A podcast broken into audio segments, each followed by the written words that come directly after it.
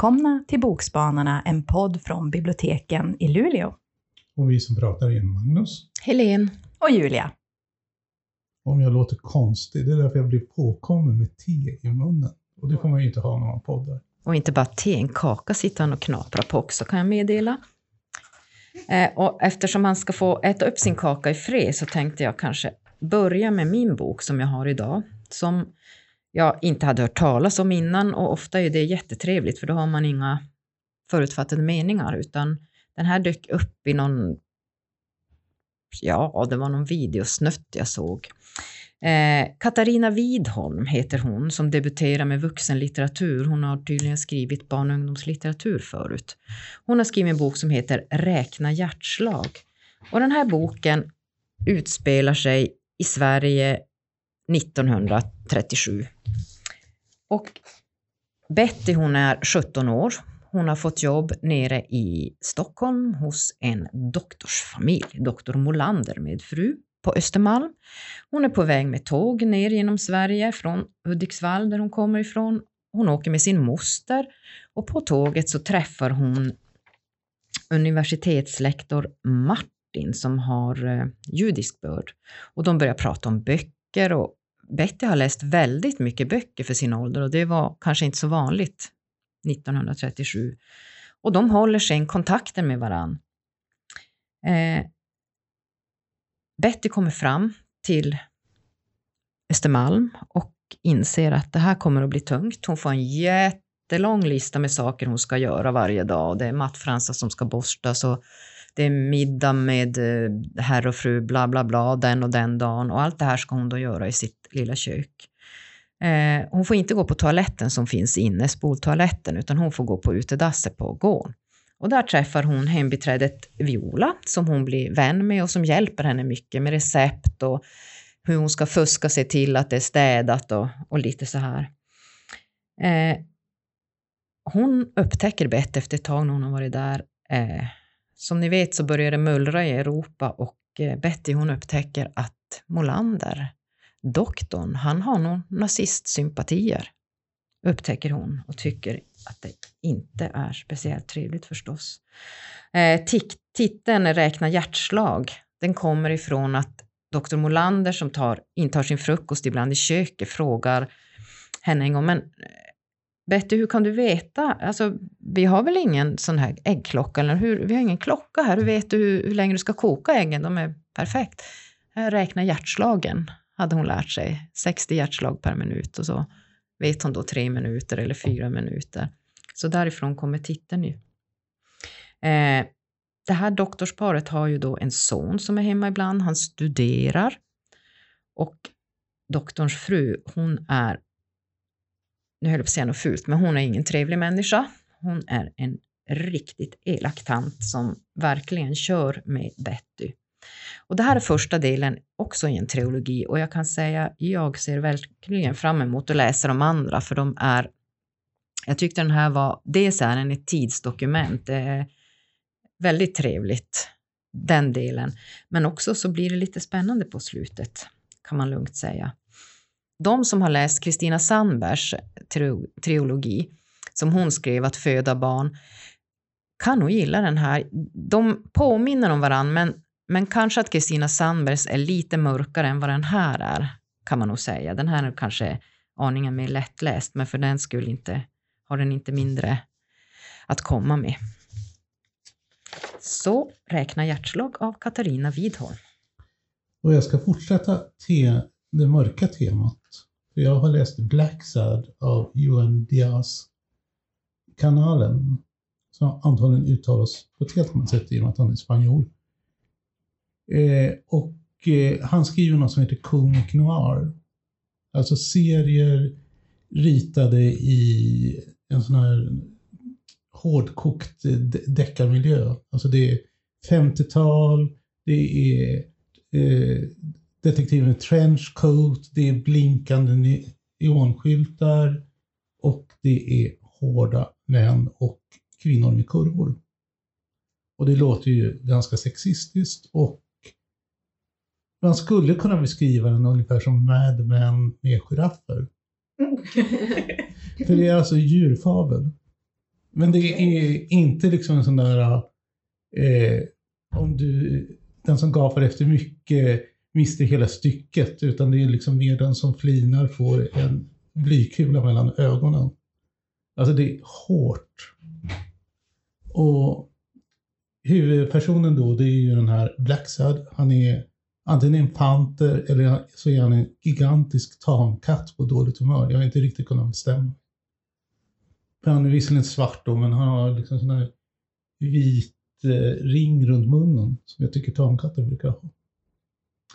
Och han har en partner som heter Weekly, som jag trodde var en räv, men som visade sig vara en vessla. Så frågan är om jag kan för lite om djur eller liksom om de inte tecknar så bra. Men han är ganska söt i varje fall. Mycket hår och kamera och eh, kanske inte riktigt att han alltid går att lita på. Och så har ju Black eh, Shadow, eh, hans bästa vän heter Smirnoff och han är en chefer. Och om man inte har sett liksom en chefer med små glasögon på nosen, uppkavlade armar som står och grillar liksom ute i trädgården. Det har man aldrig sett en schäfer. Det är så de ska se ut. Det är liksom eh, deras naturliga miljö, tror jag. Och eh, det är ju ett ganska klassiskt eh, deckarupplägg. Alltså den hårdkokte deckaren som liksom bryter alla regler, har kvinnor som hänger runt halsen på honom, visserligen en del med svans, andra liksom med sådana här ocelotteränder. Och liksom den här, eh, eh, visserligen charmiga men fullkomligt oförlitliga sidekicken. Och den luttrade polischefen. Som ibland liksom får agera som förälder. Och ibland hjälper till.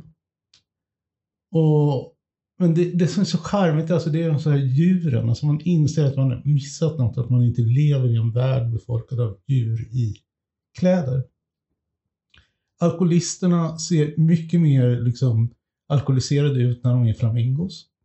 Det är liksom sådär att de böljar fram med märkliga S-tecken. Eh, dagisfröknar som är eh, någon slags klövdjur som jag tror en hjort, kanske en emu, kan verkligen se upprörd ut när de stirrar in i serierutan på en med ett höjt ögonbryn. Men framförallt så är det väl också de otäcka nazisterna som naturligtvis är då isbjörnar. Och just den här isbjörnen, han har verkligen en sån där brokigt förflutet. Men jag kan ju inte berätta allting. Utan det måste man ju liksom läsa boken. Och det som verkligen höjer den, det är ju naturligtvis teckningarna. Så den är så enormt snygg. Och dessutom så är den i alltså något sån här ganska stort format. Så det är ungefär som när man är liten och satt med Elsa Vescos bilderböcker. Alltså man bläddrar i dem och nästan faller in i bilderna. Och eh, de är målade med akvarell. Och eh, han som har tecknat dem då, han verkligen älskar ljus. Så det kan liksom vara ett helt uppslag som är som sedd liksom med ljus som har silats genom eh, löv.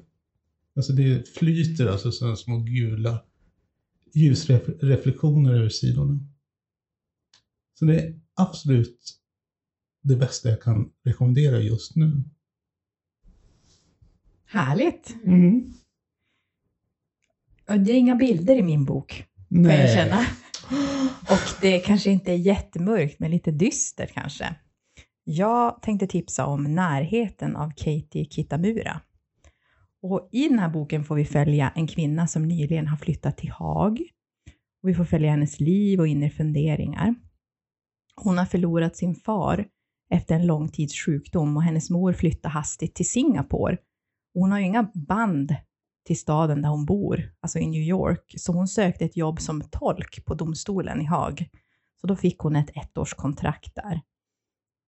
Och hon känner sig vilsen och hon vet inte, är det här ett bra beslut eller inte? Hon känner sig fortfarande lite som en besökare i stan och hon hyr en liten lägenhet på korttidskontrakt. Hon känner att hon, hon är inte detsamma som efter hennes pappa var sjuk.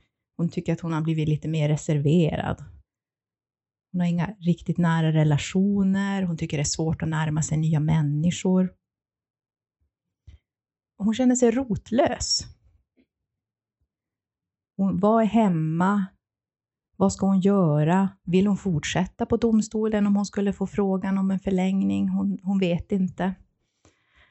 Och när hon är här träffar hon en ny vän, Jana, som hon lär känna genom en gemensam bekant från London. Hon jobbar på ett museum.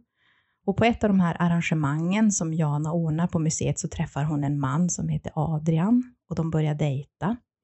Men på omvägar så får hon veta att han är gift, men att hans fru har tagit med barnen och flyttat till Lissabon med en ny man.